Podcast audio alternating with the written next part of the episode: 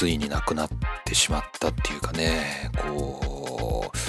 まあ、今日は2021年12月4日なんですけれども、まあ、ついに亡くなったという、ね、ニュースがこう駆け巡ってますよね。こうまあ、中村吉右衛門がねこう いや中村吉右衛門2代目二代目中村吉右衛門鬼平犯科帳でしょ？鬼平なくなっちゃったわけでしょ？これ江戸の平和がね乱されるっていうことでみんな今慌ててると思うんだけど。いやこの鬼平もね実は車好きだったっていうのはこれ有名な話でね。こう決してこう中村吉右衛門がこの番組と関係がないわけじゃないんですよ。中村吉右衛門さんがね亡くなったん先日亡くなったんですけれどもいや本当になんか車好きでもう初代の愛車はダットさんっていうふうにウィキペディアにも書いてありますけどこう文化厚労省かなの受賞の時にもね私は実は車好きでみたいな話もしてたというね、まあ、まあそれはいいんですよ、まあ、中村吉右衛門じゃないんですよ。フランク・ウィリアムズなんですよ。フランク・ウィリアムズ。サー・フランクがですね亡くなりましてえー、まあ、ちょっとこう何て言うのかなこうこう F1 パドックというかこの F1 のねこう関係者みんなでこうフランク・ウィリアムズに対してねこう追悼の意を哀悼の意をね表するっていうまあそんなこう一連のムーブメントがですねツイッターでもありまして。今サウジアラビアグランプリが今週末開催されてるんですけどそこでこうフランク・ウィリアムズのねこう記念する、えー、ロゴがねついたウィリアムズ。あとこれハミルトンですかねメルセデスのノーズにもついてるんですかねこのフランク・ウィリアムズのこうロゴがねついた、えー、マシンが走っているということで。はい。えー、まあ、中村吉右衛門さんもですね、ちょっと早いですね、77歳で、えー、亡くなったんですが、サー・フランクはいつ、中村吉右衛門の年齢を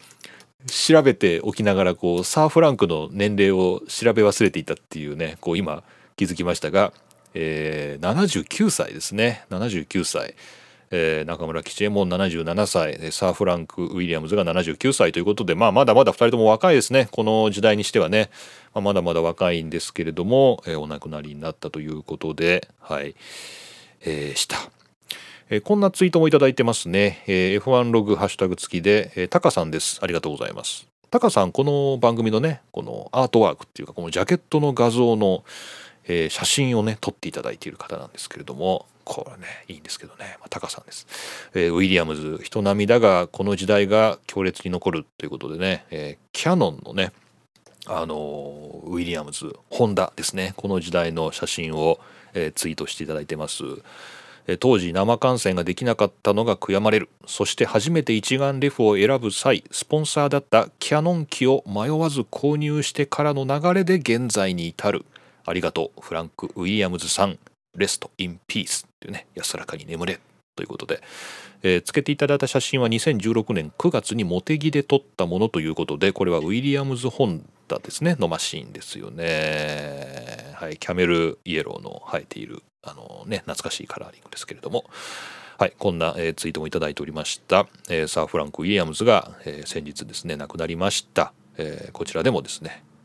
謹んでお悔やみ申し上げたいと思います。お疲れ様でした。というわけで、えー、しんみりと始まりました。しんみり始まったのかな？ちょっとしんみり始まったか自信がないんだけど、まあ、しんみり始めようとした、えー、今回の F1 ログ、F1 ファンになる方法第60回をね、お送りしたいと思います。今日は2021年12月4日土曜日の昼過ぎといったあたりです。えー、私、桐野都としてはね、まあ、土日はね、こうやっぱこう、ポッドキャストを撮ったりとかね、こう、ポッドキャストを撮ったりとか、あとこう自転車で走ったりとかね、えー、あと足で走ったりとかね。まあなんかそういう余暇活動をねこうのんびりするこう時間として大事にしたいと思ってるんですけど。意外とこうポッドキャストを撮るっていうのがねあの時間がかかるんで意外とこう休日を圧迫してるっていうことに最近気がつき始めましたけれどもあのまあ今日も楽しく趣味としてねやっていきたいと思います。というわけで今日もお送りしていきます F1 ログ F1 ファンになる方法第60回、えー、またニュースからのんびり進めていきたいと思いますのでよろしくお願いします。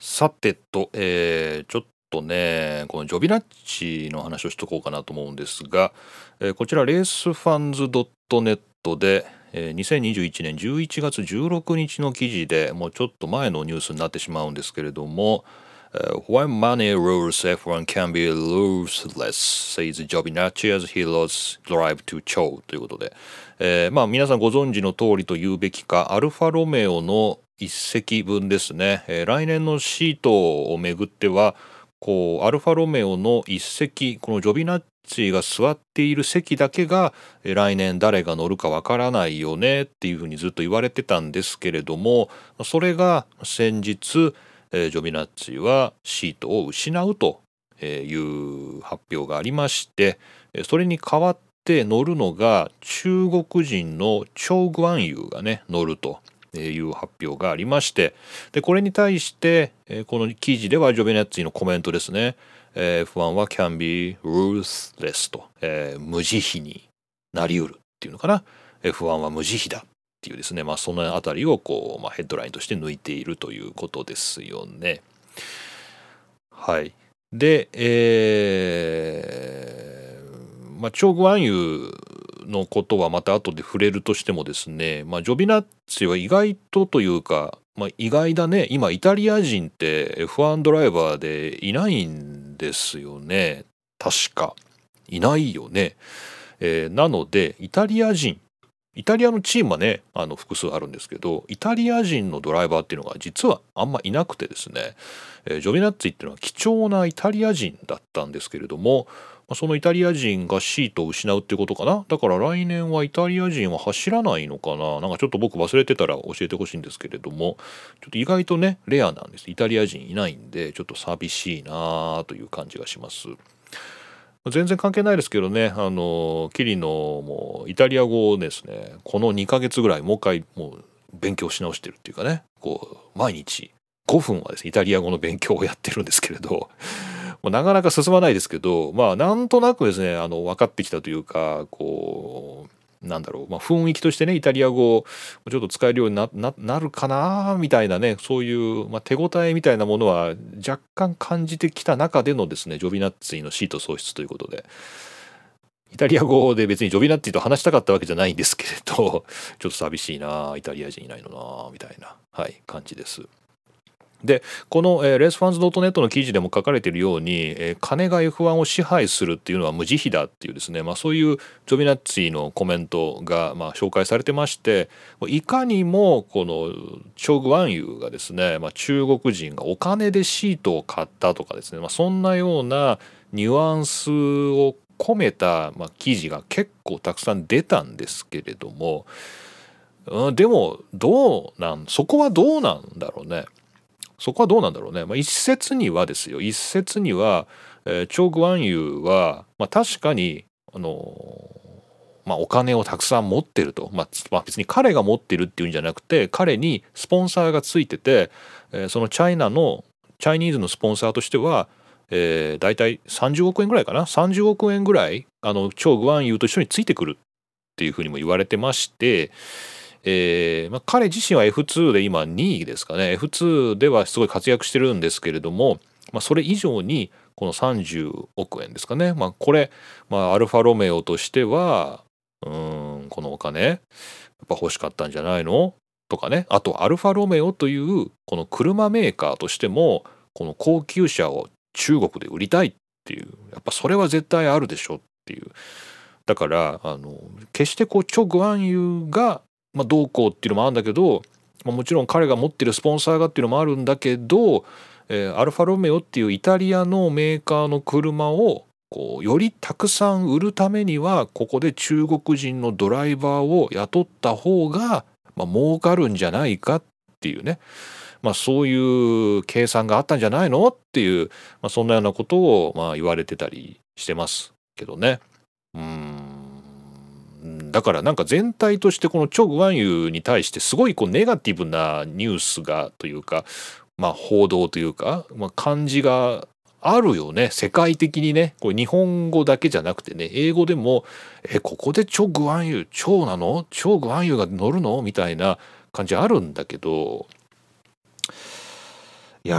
まあここに関してね、まあ、桐野としては非常に難しいところなんですけど、まあ、まずはやっぱりどうなんだろう。やっぱアジア人のドライバーが F1 に乗るっていう。こうアジア人をこう代表してくれるドライバーが F1 に乗るっていうのは、まあ、これはいいことなんじゃないのかなっていう。うん。やっぱそこは喜ぶべきなのかななんていうふうにちょっと思ったりはしてますよ。まあ、ジョビナッチがいなくなっちゃうのはちょっと寂しいんですけど、まあ、イタリアのこと好きだしね僕。やっぱそこは寂しいんだけどこう世界的に見てアジア人っていうと今そうですね今角田がまあもちろん走ってますけどあとはイギリス人ではありますけどもタイの、えー、国旗を背負ってですねアルボンも今度ウィリアムズから復帰しますよね。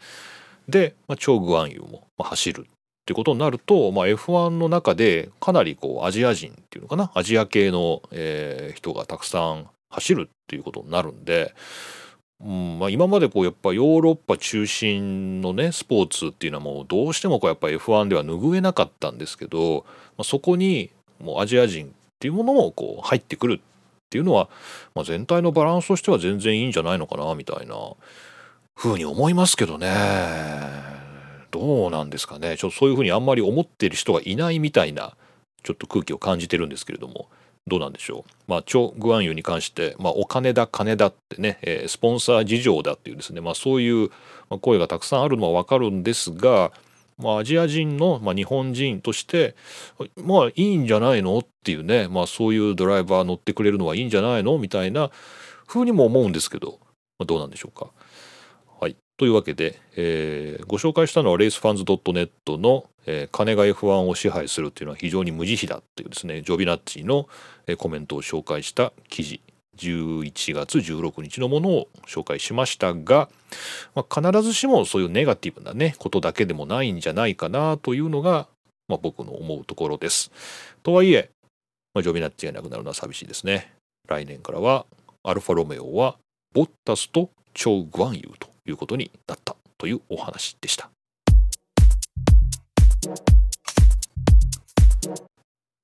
カタールっていう国？こう、まあ、カタールグランプリありましてで今あのサウジアラビアでねやってるんですけどカタールっていう国のことはあんまりよく知らないなっていう感じ？あの しません？で僕カタールとサウジアラビアが隣り合わせだっていうことも実はよく分かってなくて今回のグランプリスケジュールとしてカタールからサウジアラビアっていうのはこれはだから陸送で行けるんですかね。あの隣の国なんで、まあ、陸で運べるみたいななんかそういうロジスティック的には非常に有利だったっていうかな。なんかそういうこともどうもあるみたいですけどね。でそのカタールですよカタール。でカタールやってた時にカタールで F1 やってた時にあもうこれ全然関係ない話ですけどガンガン路面削ってましたね F1 マシンが あのこのあの F1 ファンになる方法で前回かなこうカタールであの F1 カタールのサーキット F1 が走ると MotoGP とかライダーがすげえ嫌がってるっていう路面が荒れるっていうことをなんかすごい嫌がってるって言っててそんなに路面荒れるもんなのみたいなことをこの番組で言ってましたけどカタールグランプリ見てたら火花がチルチル ものすごいこれ多分削ってんだろうなみたいな。気がしてもうちょっと MotoGP のねライダーのことが頭に浮かびましたよその火花を見るたびにねこれ今 F1 が路面荒らしてるんだろうなみたいな風にちょっと思いましたが。はい。まあ、多分それだけじゃないんでしょうけどね。あの、そういうことがありまして、まあ、それは別に全然関係ない話なんですけど、まあ、カタールっていう国が、まあ、なんかいろいろちょっと、まあ、なんていうの？うん、まあ、ちょっといろいろあるっていうね、ちょっとそこが気になって、あの、るんですよ。でなんでかって言いますとちょうどこのカタールグランプリを開催してた時にえーと、たまたまなんだろうこれマイクロソフトのエッジかなこうブラウザーのおすすめニュースみたいなので今あなたにこれがおすすめですって言ってカタールのニュースが出てきたんですよ。ね、であカタールのニュース英語なんですけどカタールのニュース僕あのエッジを英語設定で使っててあのおすすめしてくるニュースも全部あのイギリスのニュースにしてるんですね。ででそこでカタールっていうね QATAR カタールのニュースがおすすめされたからあこれは僕が F1 のサイトを見てねこうチェックしてるからこうカタールの記事をこうリコメンドしてきたんだろうなと思ってじゃあちょっとカタールの F1 の記事見るかと思って見たら全然 F1 と関係なくて、えーワールドカップ？こうサッカーのワールドカップが今度カタールでやるよみたいななんかそういう話だったんですよ。2022年にカタールで、えー、ワールドカップが開催されますよみたいな。なんかそういうニュースで。これはですねガーディアンですね。イギリスの新聞ガーディアンの、えー、記事で11月20日の記事ですね。2021年11月20日。カタール2022 is a power play aimed at neighbors more than European critics ということで、えー、カタールでワールドカップ2022年を開催するのは、えー、ヨーロッパの批判批判を受けてるんですね今ね。このカタールでこういうワールドカップをやるっていうのに対してヨーロッパの諸国がものすごい批判をしてるんだけどもそれよりもカタールの隣国っていうかね近所の国に対する牽制としてのパワープレイであると。まあ、強引な、えー、プレイであるっていうね。それがなんかこの記事のタイトルになっててあ何これちょっと面白そうだなと思って。カタールどんな批判を受けてんだろうと思ってこのちょっとガーディアンのですねこれ誰が書いてんの？バーニー・ロネイっていう人が書いてますがその記事を読んでたら結構ですね、えー、こんなことになってんのカタールっていうのが書いてあってまあもちろんヨーロッパ目線ですよ。これイギリスのガーディアンっていうリベラルな新聞の目線ですけれどもちょっと僕が訳したところを簡単に紹介するとなんでヨーロッパ諸国から今カタールが批判されてるかっていうとカタールは、えー、ワールドカップの準備を今突貫工事でねやっててそのそこでたくさんの死者が出てるっていうんですよこのワールドカップの準備のために死者が出てるっていうんですカタールでね。で、えー、このガーディアンの調べたところによるとえー、カタールでワールドカップをやりますという開催権を獲得してから、えー、カタールの人が働いてるんじゃなくてカタールに移民労働者ですね外の国からこう出稼ぎなのかなこう人を呼んで工事させてるんだと。でそれがインドパキスタンネパールバングラデシュスリランカ、まあ、インドパキスタンネパールバングラデシュスリランカ全部南アジアですね。からの移民労働者がこのワールドカップの工事をやってると。でそこでですよ少なくとも6500人が死んでるって書いてあるんですよ。ちょ多すぎませんかっていうことなんですよね。6500人が死んでるそのワールドカップの準備の工事の期間でですよ。でこの数字は、まあ、もちろん、えーまあ、確定したものではないんだけども,、えー、もうままさにこう血で洗ったワールドカップっていうのかなこうワールドカップっていうものがこう血で血塗られたワールドカップであってねこうそこに出来上がったスタジアムみたいなものはいわばこう人々の苦しみのモニュメントだと。人々が苦しんだっていうことを、まあ、こう記念するものがそのスタジアムみたいなもんじゃないかっていうみんなようこそカタールへみたいなことが書いてあるわけですよね この記事で。でそういうことやってんだカタールと思ってでこれ F1 もこれ人事じゃなくないっていうね話なんですけど僕が思ったのはねそこでこう、まあ、カタールで、まあ、カタールのサーキットはまあ昔からあるというかね、まあ、それこそ MotoGP が使ってたところだから、まあ、あるわけなんですけれどもこうそうやってこう今カタールがめっちゃ問題になっているというかこう白い目で見られてる中カタールでよしグランプリやろうって言ってこう乗り込んでいく F1 の能天気さっていうかねこうこうどういうことなんだと。これ昔もあったな、なんかな。昔もあれだよ。この南アフリカ、この、この最近ハミルトンがね、南アフリカでグランプリやんないの？みたいな、またやろうよみたいなこと言ってるんですけど、えー、確かに90年代までは南アフリカ共和国でね、あの最近流行りのオミクロン株がね、こう変異したのを見つけたっていうことで、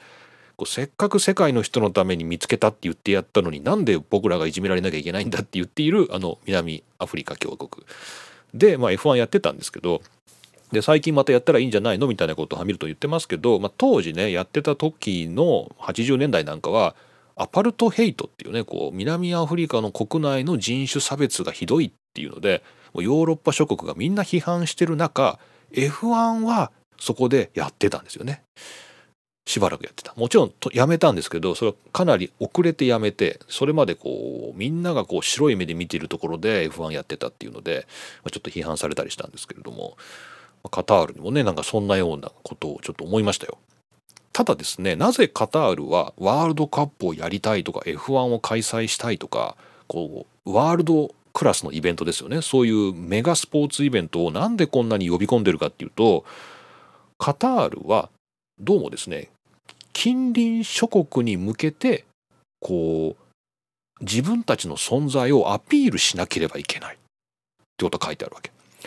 でえー、彼らにとって恐ろしいのはヨーロッパとかね外国から批判されることじゃなくて隣のサウジアラビアとかねえー、とあとどこ上はバーレーンなのかな、えー、あとイラクとかねイランか。イランイラクとか、まあ、そういうこうペルシャ湾岸の国がカタールをそれこそ占領するというかカタールをこう亡き者にしようとしてくることが怖くて別にヨーロッパとか日本とかそういうとこが批判するのは全然怖くないと。だから自分たちがそういうワールドクラスのイベントを開催できるぐらいのビッグな国ですよっていうことを周りの国に対してアピールしたい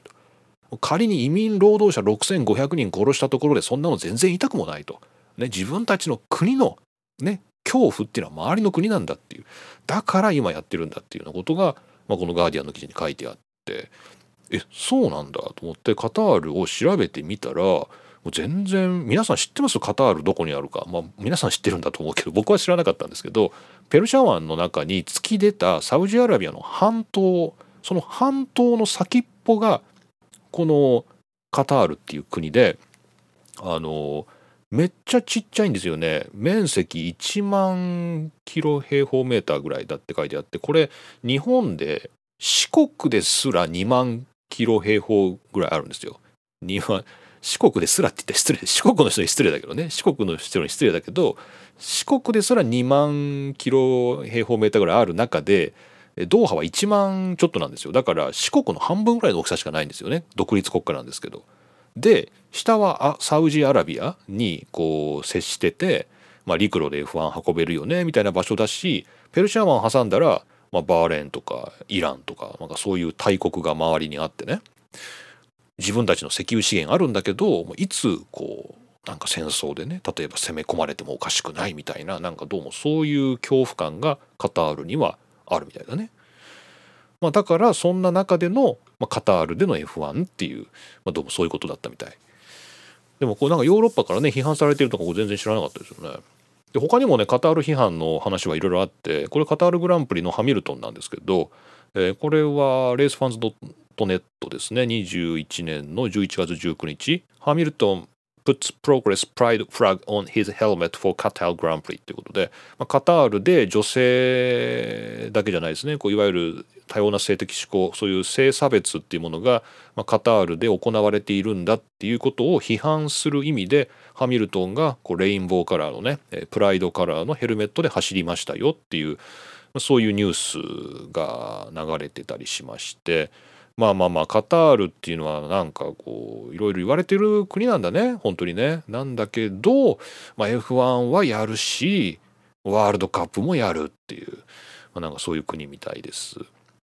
いやそういうところでわざわざ F1 やんなくてよくないっていうふうに僕なんか思っちゃいますけれどもまあまあ能天気にねあの 能天気って言っちゃいけないんだけど、まあ、F1 やれてよかったみたいなこともないんだなっていう、はい、そんなニュースをお伝えしましたカタールについてでした。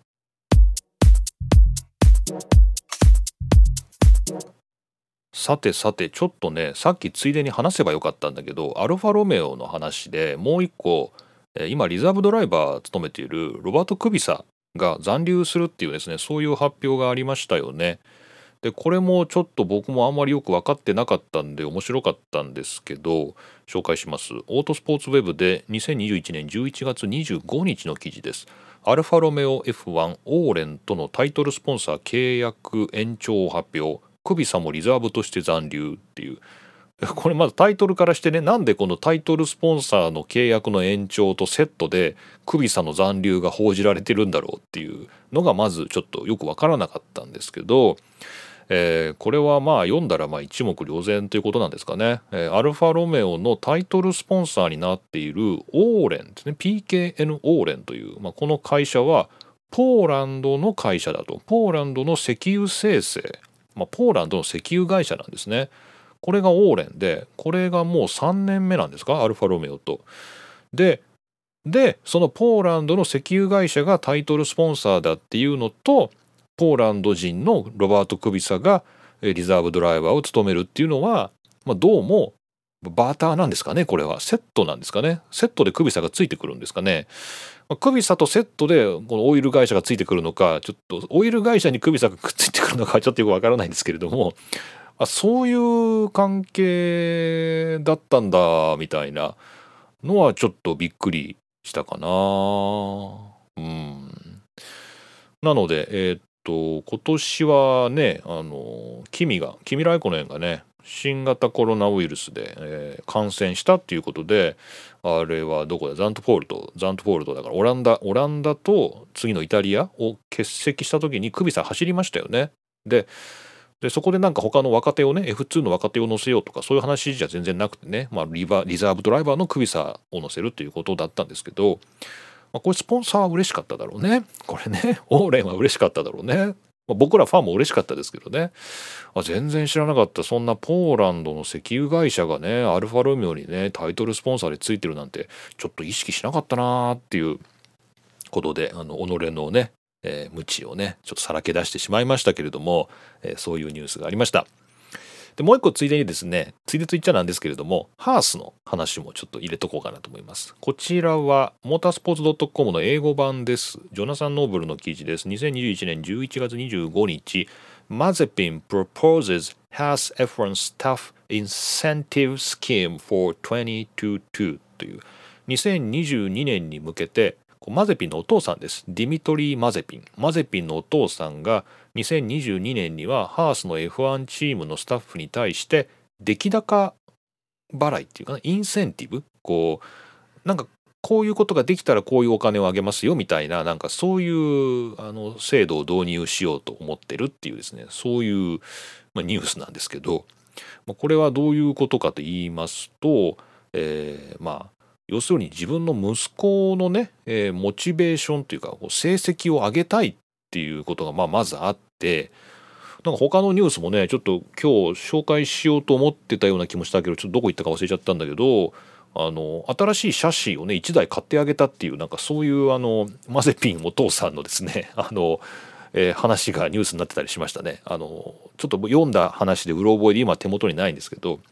こう新しいシャシーかな？ハースの新しいシャシーがあってでそれが、えー、ニックが乗ってニミックがねミック・シューマッハが乗っててすごいよくてでそれにこうマゼピンが乗ったらやっぱりすごくよくてねなんか良かったと。ただ1台しかないと。でそのマゼピンがそれに乗って「おいい感じじゃん」って言って走ってた時にミックがそうもう一個の方でクラッシュしちゃった？マシンでねクラッシュして壊しちゃった？でシャシーをでそのマゼピンが乗ってるいいじゃんっていうシャシーを返すんじゃなくて新しいやつを1台そのミックのために買ってやったっていうなんかそういう流れだった自分の息子にじゃなくてね自分の息子にそのいいシャシーを取っとくために新しいシャシーをミックに買ってやったみたいななんかそういう、えーと、マゼビンのお父さんの話がありましたけどまあまあまあそれの今度はスタッフ版ですね。えーまあ、ちょっとその出来高というかそのインセンティブがどういう時に支払われるかっていうのは書いてないんですけれどもわかんないよこれ。いやこれわかんないよねどういう出来高かねわかんないよねこれ。マゼピンの成績がね息子の成績が良かったらかもしれないし、ね、息子がミックより予選で上回ったらかもしれないです。これ分かんないんだ。これ邪推なんだけど。まあ、どういうのか分かんないけど、まあ、何らかのインセンティブですね。そういう契約を盛り込んで、えー、まあスタッフにハースに残ってもらう。で、えー、世界中を転戦して大変だと思うから、まあ、そのやる気をね引き出すためにもそういうインセンティブのねこうお金だと思うんだけどねそういうのをまあ儲けたいっていうことを、まあ、お父さんが言ってるとえー、です。まあ、ゆくゆくはチームを買いたいと。えー、まあ、それはハースを買収したいとは言ってないんですけれども、えー、ハイテックっていうね、あの、F2、F3、F4 にもあるのかな？っていうチームをマゼビのお父さんが持ってるんですけど、まあ、F1 のチームだってそれは持ちたいでしょっっていうようなことを、まあ、えー、お父さんの言葉としてね、紹介してたりして、怖っ、マゼピンっていうね あの、えー、そんなニュースが流れてました。で、あのー、話が飛ぶようでこれ関係してるんですけど、この前、三宅さんと、あと DNF さんで、あのポート F のラジオで F1 のルールを読むっていうね、そういう連続シリーズのポッドキャストをやらせていただいてまして、まあ、僕も呼んでいただいているゲストの側なんですけど、もう競技規則、スポーティングレギュレーション読み終わったんで、次は、これすごいと思うんだけど、DNF さんが日本語に訳した財務規則ですねファイナンシャルレギュレーションを読むっていうやつでこの前収録があったんですよ。でそこでこう F1 チームのコストキャップこうお金のねあの、えー、使い道の上限っていうのを決めましょうみたいな、まあ、そういうのがあって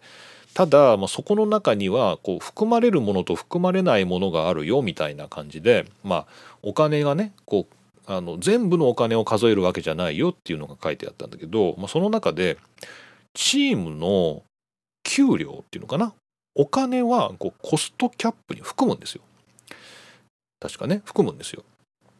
なのでこうマゼピンのお父さんが何をこうどうやってやっていくかわからないけどこうチームスタッフの給料を何らかのインセンティブで持ってもボーナスで持っても上積みしてしまうと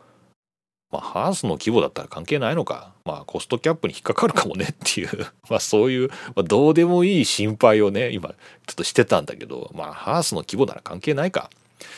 ただ、こう、コストキャップに引っかかるのは、そういう一般スタッフの給料はコストキャップの中に入るんですけれども、あのスタッフの宿泊費とか、あと移動費とかね、そういうのにはかからないんで、まあ、もしかしたらこうファーストクラスに乗れるとかねこうホテルの部屋がワンランク上になるとかねもしかしたらそういうのがマゼピンのお父さんのポケットマネーから支払われるっていうんだったらコストキャップに引っかかんないなとか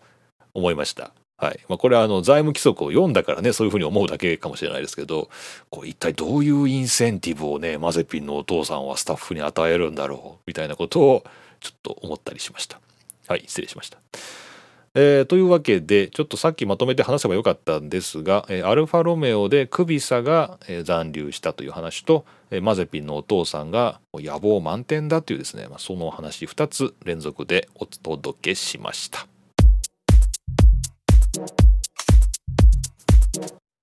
えー、ちょっと冒頭鬼平犯科帳の話をしてしまいましたがフランク・ウィリアムズのね話を今日はしておきたいと思います。フランク・ウィリアムズに関してまあ彼が何を成し遂げたとかね、えー、彼はこういうことをやってきたんだとかまあねそういう話はまあたくさん出てると思うんですけどもそんな中ですごくこのサー・フランクとね個人的な思い出の話を綴っていたジャーナリストがいましたので今日はその方の記事を紹介しようと思います。えー、こちらジョー・サワードというね、まあ、この、まあ、僕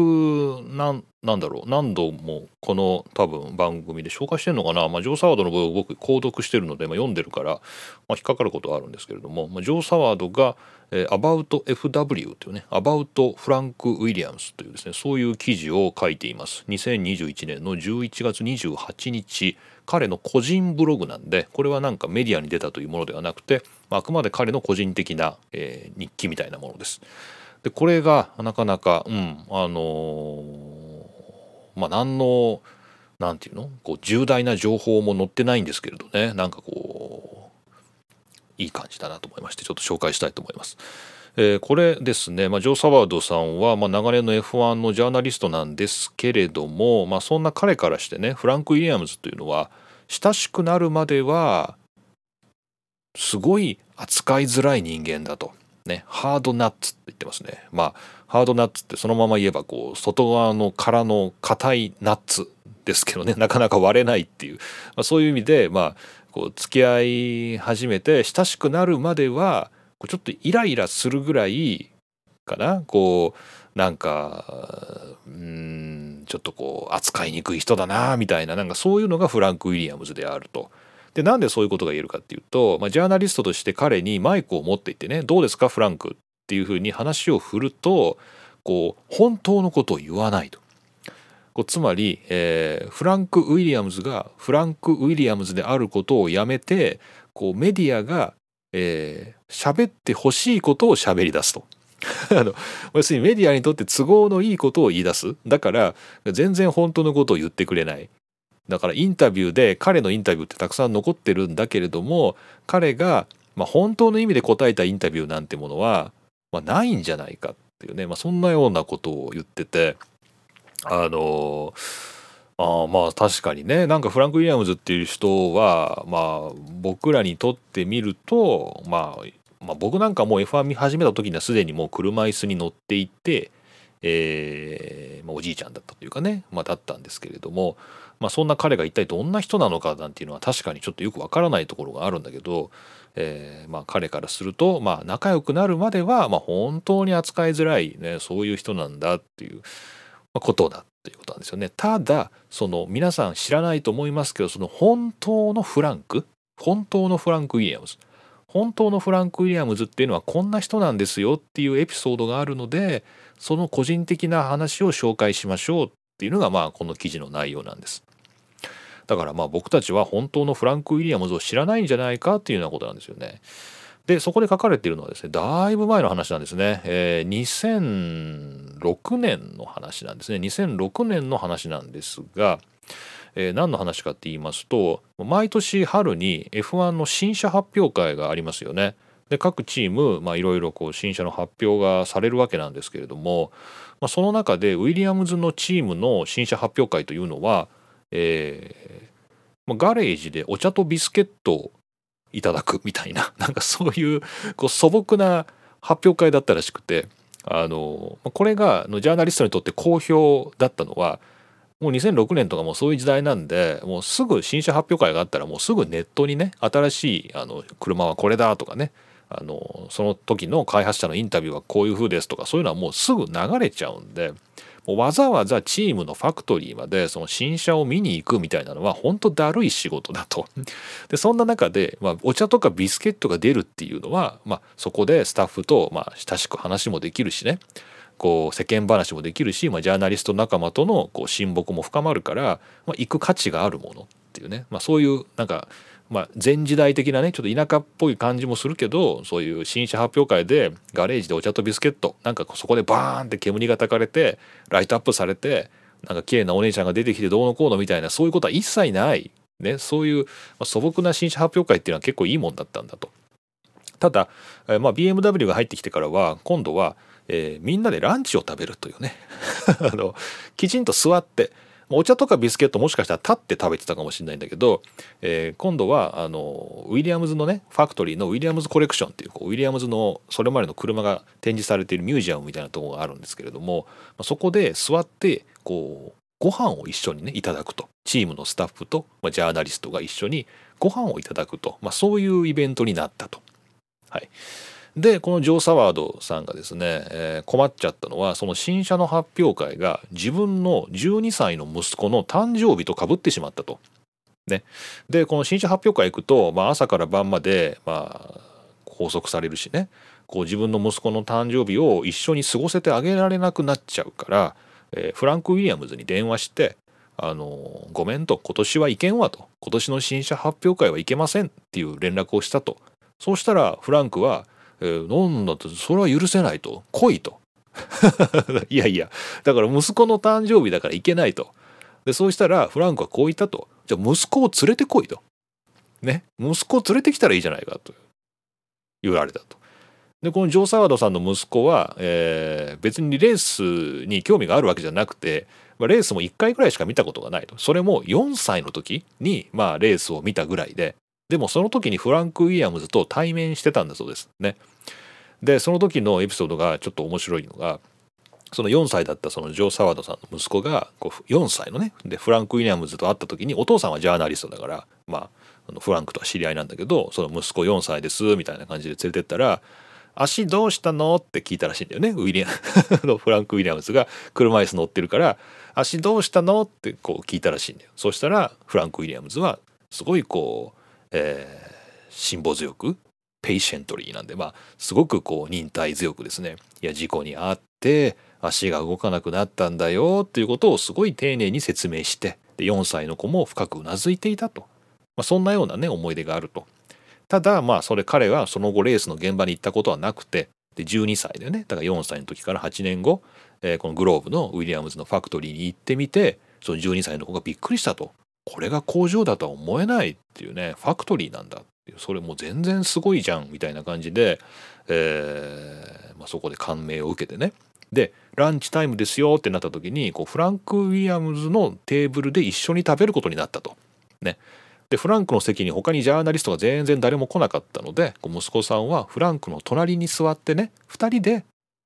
こうおしゃべりをしたと。なんかね、えー、そういうことがあったと。だこれ全然新車発表会なんだけどそのジャーナリストとっていうんじゃなくてこの息子さんとねこのジャーナリストの息子さんね誕生日だからって言ってねその子と一緒にこう2人でフランク・ウィリアムズがま、食事をして、えー、英語とフランス語でおしゃべりをしていたと。ね。えー、でそこでまあこう子供何百万人もねこうなんていうのこう F1 っていうものに対してこうみんな命を懸けてやってるんだけどそれをこう子供たちに説明をする、ね、それしたって決してね理解なんてしてもらえないんだけどね。でも、まあ、そういう子供のね純粋なというかこう名声とか富とかねなんかお金とかそういうものに全然関心がないっていうのは、まあ、それは子供の魅力の一つだよね。っていうのはね、まあ、そんなようなことがまここに書かれてまして、えーま、全然この話のオチはないんですけど、えー、誕生日に、えー、フランク・ウィリアムズのねそういう、まあ、粋な計らいでというか、まあ、そうやってこう、まあ、じゃあ息子ごと来いよみたいな息子の誕生日で来れないなら息子ごと来いよみたいな感じでこう呼び出してくれるっていうねなんかそんなような話があって、まあ、これがリアルなねフランク・ウィリアムズなんだよみたいなねそういう記事でした。はい。えー、まあちょっと英語が読める方はですね、まあ、元のこの About FW ですね。このジョー・サワードさんの記事をぜひ読んでですねしんみりしていただきたいんですがおおむね、え、僕が書いたような話だったと思います、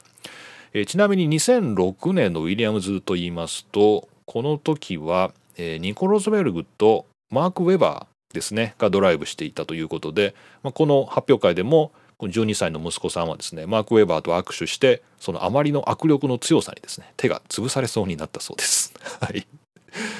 という、はいえー、フランク・ウィリアムズを、まあ、追悼する記事として目に留まった中ですごい、うん、なんかいいなと思ったこのジョー・サワードさんの記事を一つ紹介しました。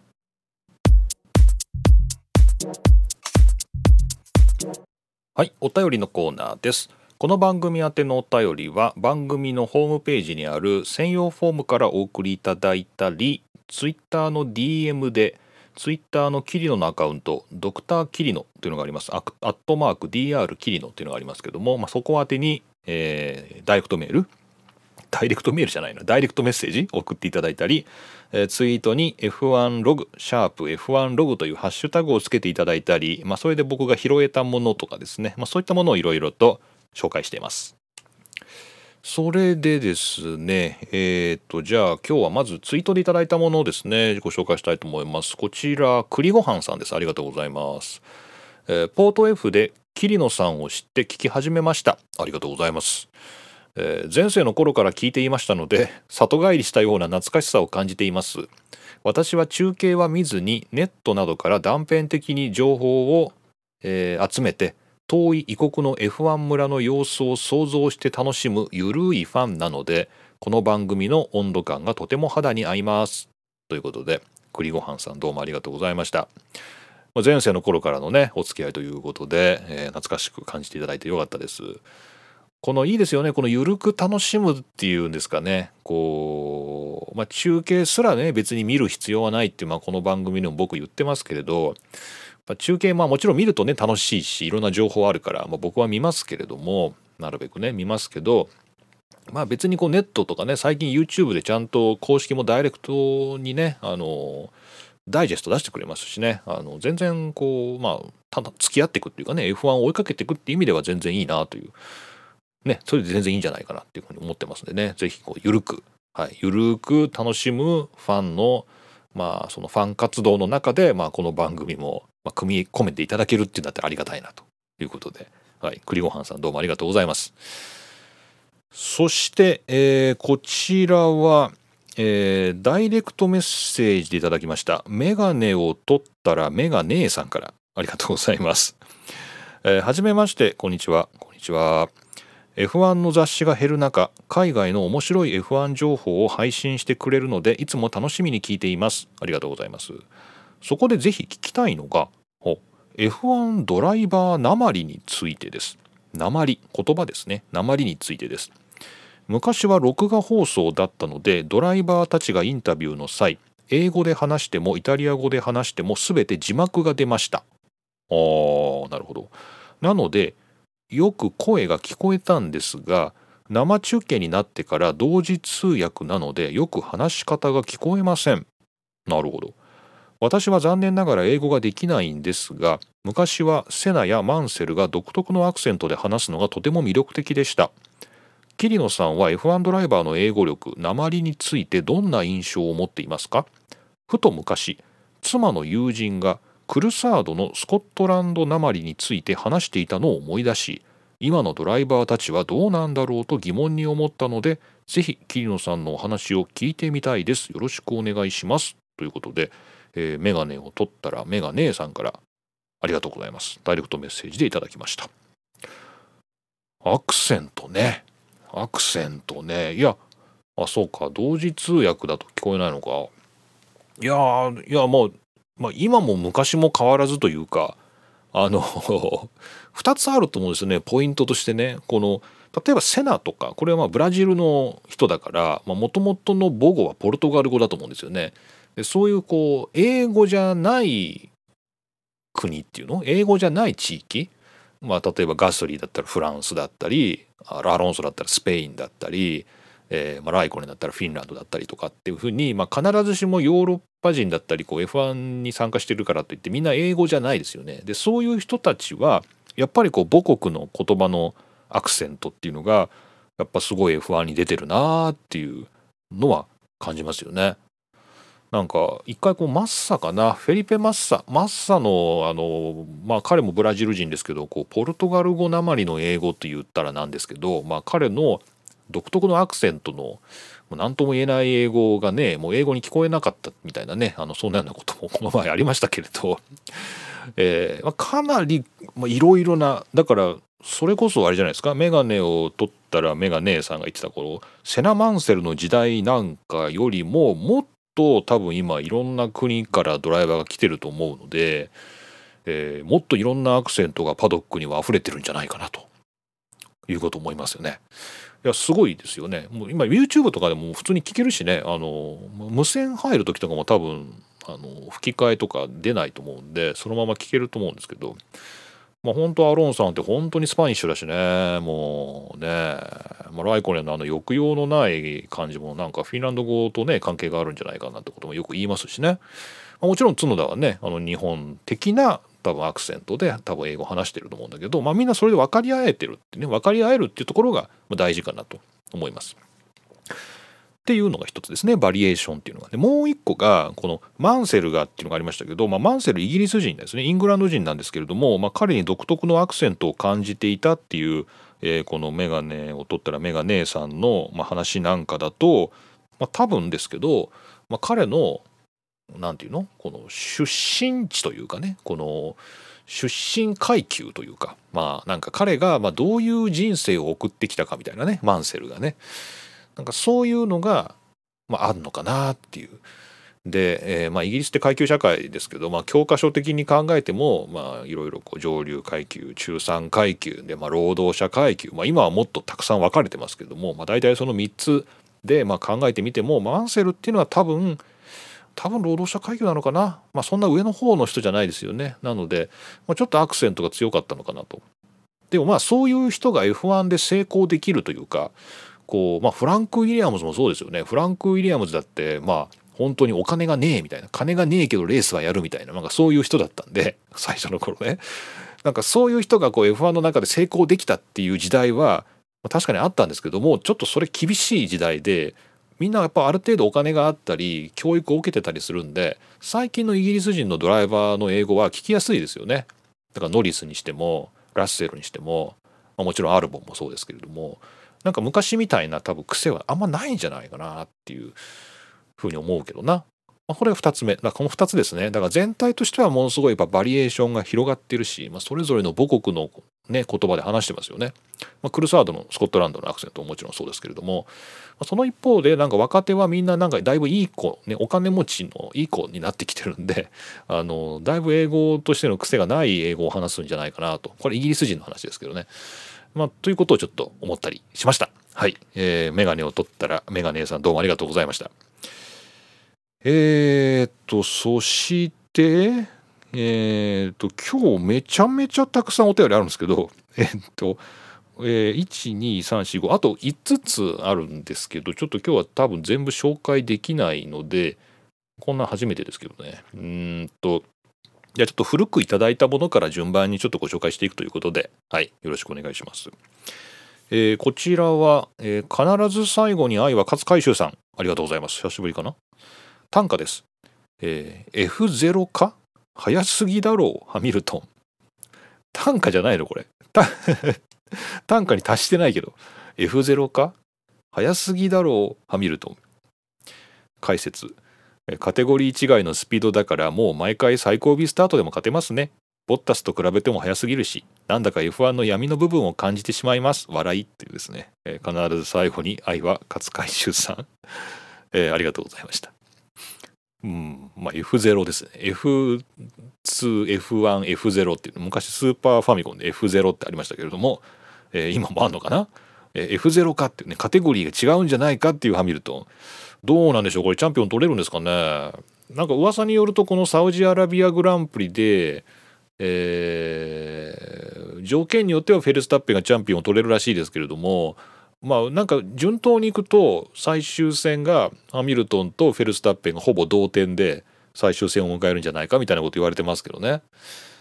いやどうなんだろう？F0 の人が勝つのかな？F0 が勝つのかな？どうなんだろうな？っていうねことで。はい。必ず最後に愛は勝つ回収さんどうもありがとうございましたもう一個ぐらいいけるかな？えー、こちらはえー、昭和の F1 ファンさんです。ありがとうございます。はじめましてですよね。昭和の F1 ファンさんです。えー、桐野さん、いつも楽しく聞かせていただいています。ありがとうございます。以前のシーズンも含めてまさに斜め45度からの話題提供が楽しく聞いています。ありがとうございます。ところで、現在日経新聞の私の履歴書に中島悟さんが執筆をされています。そうですよね。11月17日現在16回目なのでもうすぐ終わると思いますが F1 に上がるまでの経緯やホンダとの出会いアイルトン・セナやネルソン・ピケとの交流などが書かれており大変興味深いものですちなみに11月17日はあの雨のオーストラリアグランプリの話でしたたった8台の感想中島悟のファステストラップなどについて書かれていますうん F1 ドライバーの話が私の履歴書に載るまでになったかと思うと考えひとしおです。モータースポーツについてはまだまだ認知度が高いとは言えない日本ですが、こういう話題が出ると嬉しくなります。あと、ポッドキャストの研究も聞いています。これも面白いですね。それでは。ということで、ありがとうございます。昭和の F1 ファンさんから頂きました。いやー、なんですかね、この日系のね、あの中島悟の連載ね、これ、あの僕もツイートで1回目載ってるよみたいなので見て、うわ、日経に載ってるんだ。でも日経取ってないどころか、どこで読もうみたいな。図書館で読めばいいんだな。大学の図書館でよく読めばいいんだけど、ちょっとね、日経の終えてないんですけど、僕てっきりこの私の履歴書って半年ぐらいやんのかなって、あの、大長編中島悟ですよね。半年毎日連載したらどんだけ話が進むんだと思いますけど、まあ、半年ぐらいやるのかなと思ってたんですけど、そんなすぐ終わるんですね。もう16回目でもうすぐ終わるっていうんだから、もしかしたらもう終わっちゃってるのかもしれないですけど、えー、ちょっと読みたかったな。第1回だけは読んだんですけどね、ちょっとその後読めてないんですけれども、どうなったんでしょうか。その後、中島悟の履歴書、一体どういう風になったのかちょっと興味ありますけれども、これいいですよね。でもこうなんだろう日系の読者層ってちょっとよくわかんないんですけどやっぱ昭和なのかな？やっぱみんな中島悟なのかな？どうなんだろう？やっぱこう佐藤拓磨の履歴書よりは中島悟の履歴書を読みたいかな？どうなんだろう？どうなんだろうね？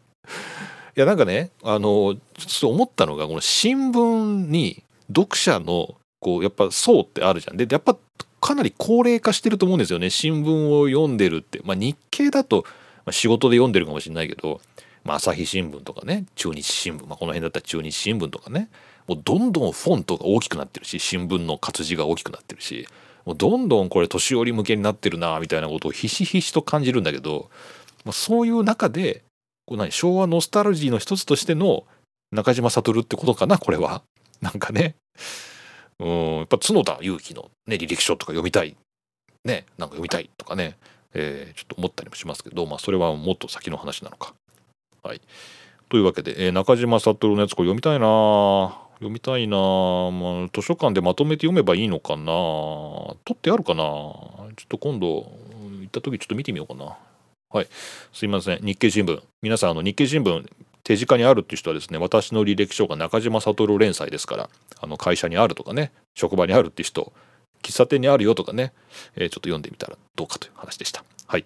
えー昭和の F1 ファンさんどうもありがとうございました。で僕のもう一個のポッドキャストポッドキャストの研究も聞いていただいているということでありがとうございます。ね、えー引き続きよろしくお願いします。はい。という感じでしょうか。はい。すいません。あともうちょっといくつかあるんですけれどもまあちょっと今日はここら辺までにしておこうかなと思います。いただいたお便り、基本的に全て読んでいきますというね、そういうスタンスでやってます。この番組、そんな大きな番組じゃありませんので、いただいたものはありがたく全てあの拝読しておりますので、まあ皆さん送りがいがあるかなと思うので、ぜひお願いします。あと2つちょっと今日読めなかったんですけれども、まあ、あと2つしかありませんので、えー皆さんまたお願いします。ありがとうございました。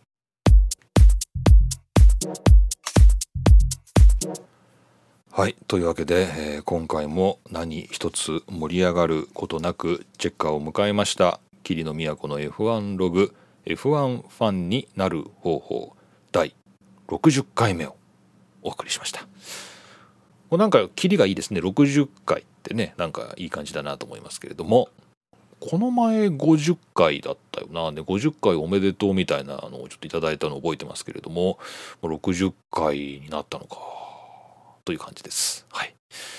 えーさて F1 のスケジュールなんですけれども、まあ、F1 フォーミュラ 1.com で確認しますともうね本当にあと2戦というかもう今やってるサウジアラビアを含めて2戦ですからもう実質あと1戦といった感じです。えー今12月5日決勝で行われているのがサウジアラビアグランプリそして来週ですか？もう来週が最終戦のアブダビグランプリ12月12日の決勝ということで今年の F1 も終わるようです。はい。長い。長いな長いな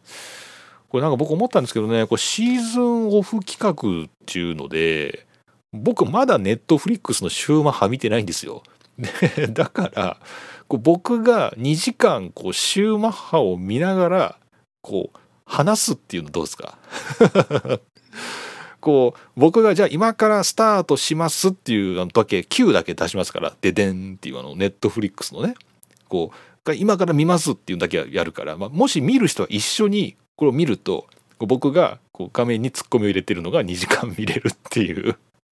こう僕がこうシューマッハを見るっていうきっかけにするためだけの話ですけど、まあ、もしご賛同の声がありましたらねあのぜひあのツイートなどよろしくお願いいたします。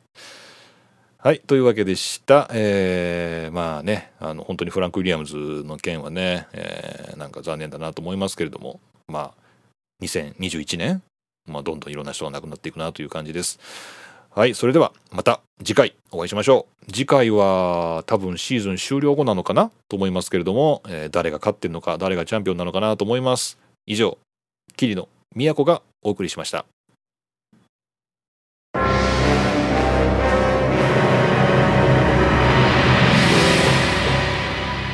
みやちゃんはいはい。Q さん。みやちゃん予想してると思うけど、あ、今日は新入りをお紹介します。あの、はい。大物。このですね。赤羽の新人。はい。結構大物です。いやいや、ものす大ごい大物。物新人現る。大物。大物新人現る。大物、ちょっと大物ですよね、Q さん、これね。そうですよ。これやっぱズバリ、あの、はい。えーと、やっぱ、サー・フランクあそうです。か？そうそうそう。サー・フランク・ウィリアムズついに現はいはいはい、れましたよ、やっぱり。この赤羽にねえ、そうなんですか？いやいやだって死んだから。で死んだ人ここに来るっていう、そういう設定ですよねこれね。このそうですね。この番組的には。まあ今までそうですよね。そうでしたね。だからやっぱこうスター・フランク・ウィリアムズ亡くなったらもう即ここ来てますよ。もうさっきもちょっとはい。揉めてましたよモズレーと。モズレーと揉めてました。マックス・モズレーとあっちで揉めてました。最近死んだ同士。ね早速来てるなと思いましたけど。いや、戦ってますね。でもちょっと今実は墓場にはえ、あのこのスター・フランクがやってきたことによって大きな問題が生じてるんですよ。まだなんか対立関係があるんですか？いやはいあれなんですよ。車椅子なんでちょっと墓場ってうん。バリアバリアフルバ段差だらけなんあで、バリアフリーにするんですか？バリアフリーにしていこうかっていう墓場をね。そういう話がねあのさっき墓場の組合で出てましたよ。あ、すごいっいすね。すごいいや、なんサーフランか、カーで墓場も墓場すら買えますよ。変えちゃうんですね。